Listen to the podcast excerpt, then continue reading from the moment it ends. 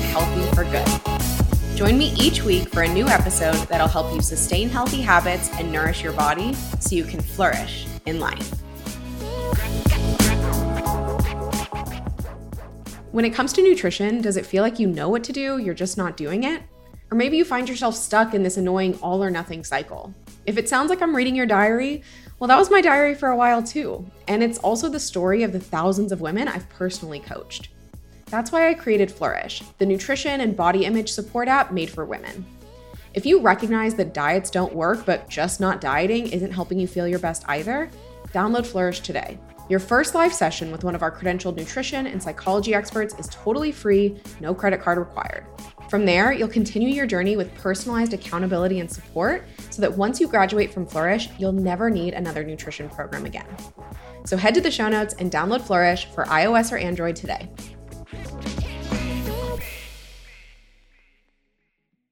Hello, everyone. Welcome back to the Flourish podcast. I am as always, so incredibly delighted to be here bringing you another episode.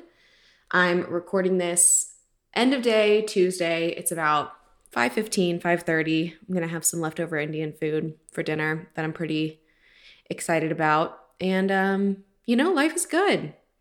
Life is really good. I am certainly feeling the urge to start preparing for the new year. Um, we actually had some meetings as a team today about ways that we'll be supporting our members and all of you, our, our podcast listeners, our audience on social, things like that, um, how we can support y'all in the new year around setting goals that, you know, make you feel great and are not gross diety goals. because we all know that those don't work. But anyway, that's really for for next month. But you know, for me, the preparation for the new year looks like getting my digital planner sorted, doing some you know, visioning exercises, really thinking about the goals that I want to set both personally and professionally over the next year. You know, thinking about like frameworks and systems in my life, like checking in on my finances and you know, taking notes on the books that I read and just again thinking about who do I want to become in the next year? Like, what identities do I want to really support? What habits and routines and goals kind of lend themselves to that type of person? How do my core values play into that? How do our business values at Flourish play into that? And I've just been in a super reflective state and it's it's quite nice. Um, John and I are actually going on our first vacation in a while, and one of our only international trips as a couple that we've actually ever made, which is so wild. But the kind of course of our relationship, we were together in Austin for about six months. Then we ended up being long distance for almost two years when he went to business school, and then he came back. Um, you know, when the world kind of flipped upside down in 2020, and then we've been kind of hunkered down at home, you know, getting married and working on Flourish together for the last almost two years. And we've gone on some trips over the last year. We've traveled, you know, traveled domestically and we've had some amazing trips, but we've worked on all of them, at, least like the longer ones. We went to Colorado, we went to the Bahamas, and yeah, we worked on those trips. And I tell you, there's no faster way to ruin the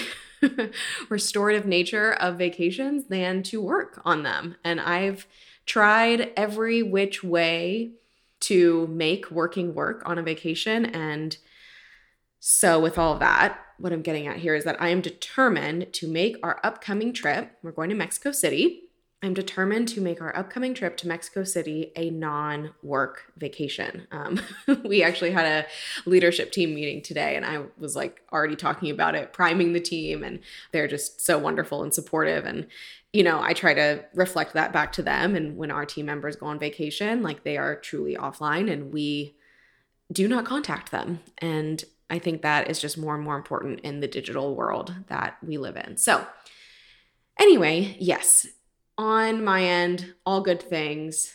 getting ready for the new year. Excited to share, you know, kind of behind the scenes of that with you, um, probably mostly on on Instagram and then inside the the membership, and excited to spend a little time with with my boo offline in just a couple of weeks. But that is neither here nor there. That is not the topic of conversation today. In today's episode, I'm sharing a framework that we utilize inside the Flourish membership that I do think you're going to find useful as we, you know, head into the new year, start thinking about whether it's resolutions or intentions or goals or habits, whatever you want to call it. The framework I'm talking about today with you is our pillars of health. Now, we do talk a lot about nutrition and food here on the podcast, but that's not necessarily the only thing that we support our members on inside of Flourish.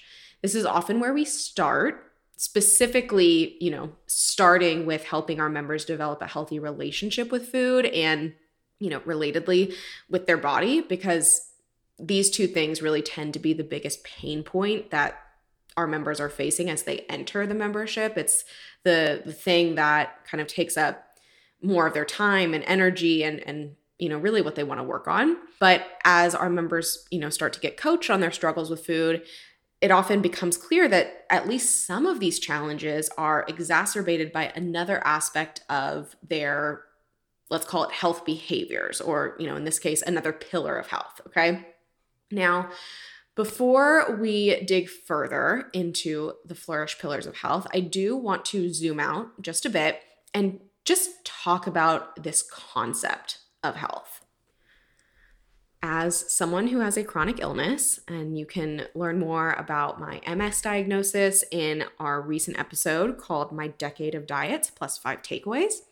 As someone with a chronic illness, I've certainly spent some time contemplating this word, this idea of health, thinking about what it means for me personally, um, what it means for me about someone who works in the field as a dietitian, as a coach, as the founder of a women's wellness company, um, and and of course with that, what health really means in the context of the work that we do at Flourish. So, a definition of health that I quite like comes from the World Health Organization. They state that health is a state of complete physical, mental, and social well being and not merely the absence of disease or infirmity. And what I like about this definition, um, although it is not my own, is that it kind of encompasses a few like overarching beliefs or um, I guess points of clarity perhaps that I've had about health based on my own personal journey and, and certainly that of you know the hundreds of women um, that we've we've supported at this point. And and i'll just share some of those. So one is that you know health of course is not just physical but it's emotional and mental too. That was a huge kind of like awakening and epiphany for me certainly when i i got my diagnosis. Um, and it's something that i think more broadly we've kind of woken up to specifically in the last year and a half which has certainly been trying on our emotional health our mental health and our physical health. And i think a lot of us for the first time or perhaps for i guess in the most kind of acute way we've felt that personally over the last year and a half 21 months two years. It's been a long time.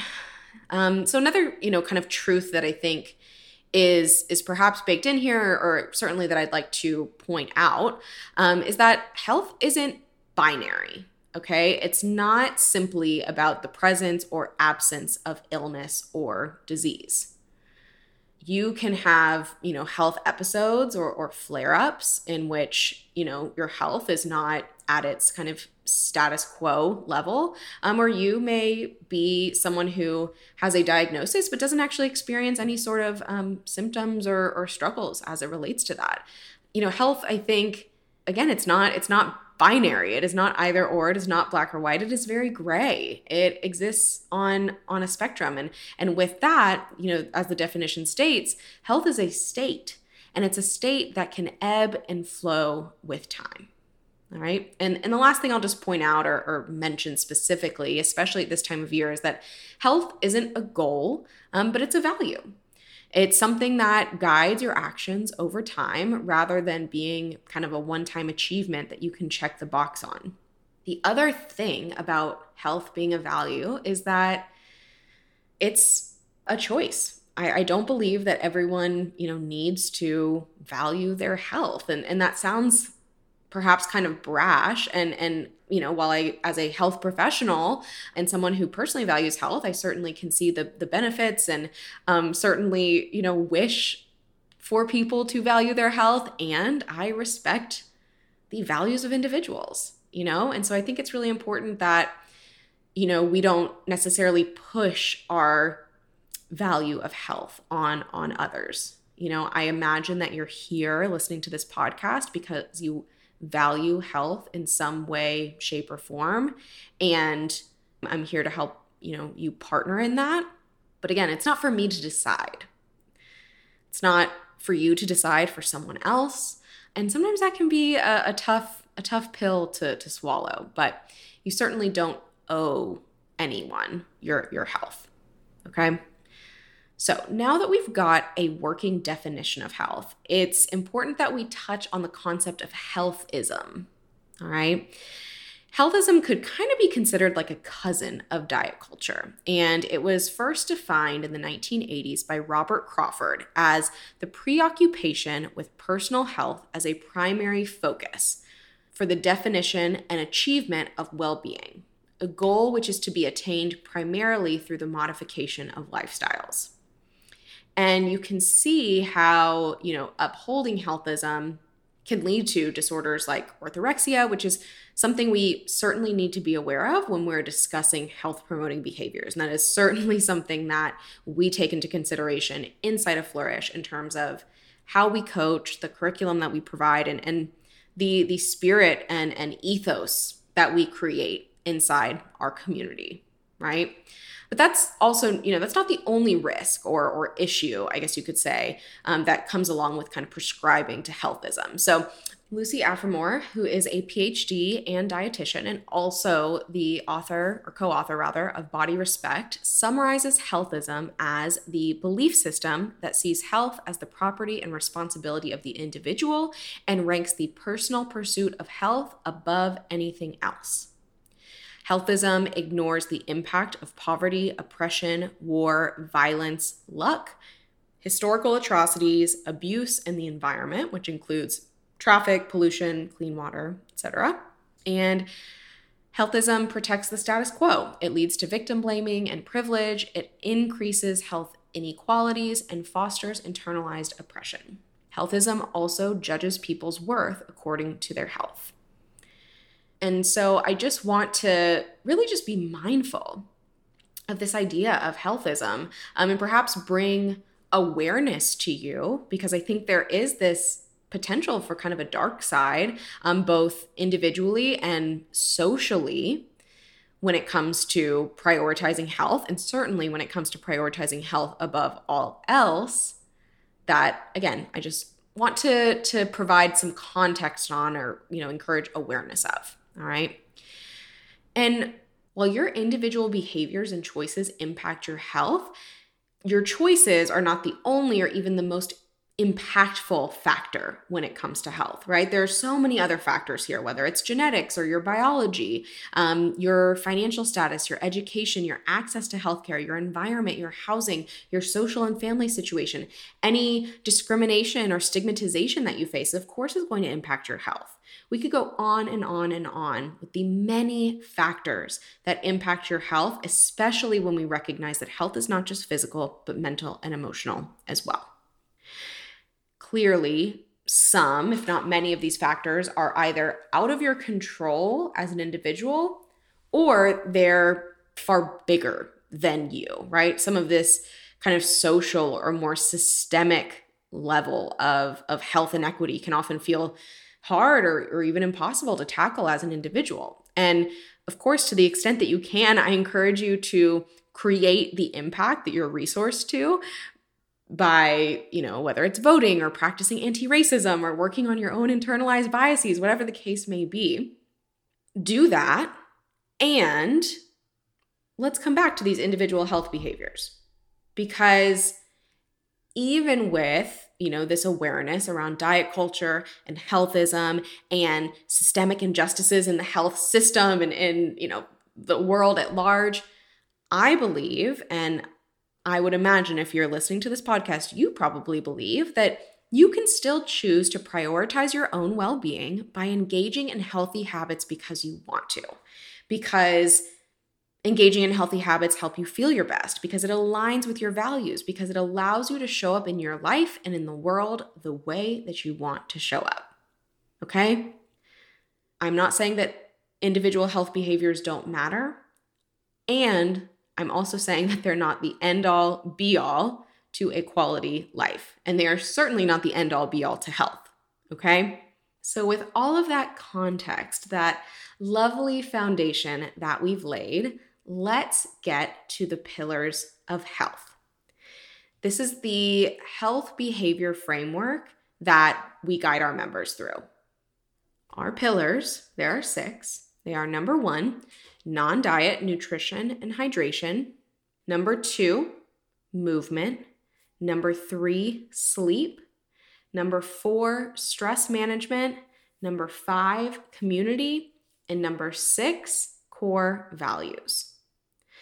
I'm going to walk through each one just to kind of contextualize and explain what I mean, and, and then we'll kind of talk about what to do with this information. All right, so let's start with non diet nutrition and hydration. What I mean here, when it comes to nutrition, simply, nutrition accounts for the type and amount of food that you eat to feel your best physically, mentally, and emotionally.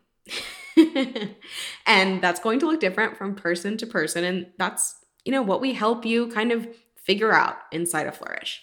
Now, on the hydration side of things, ensuring that you're hydrated and experiencing, you know, the proper balance in your body of water and electrolytes is truly one of the easiest and most effective ways to feel good. All right? That brings us to movement.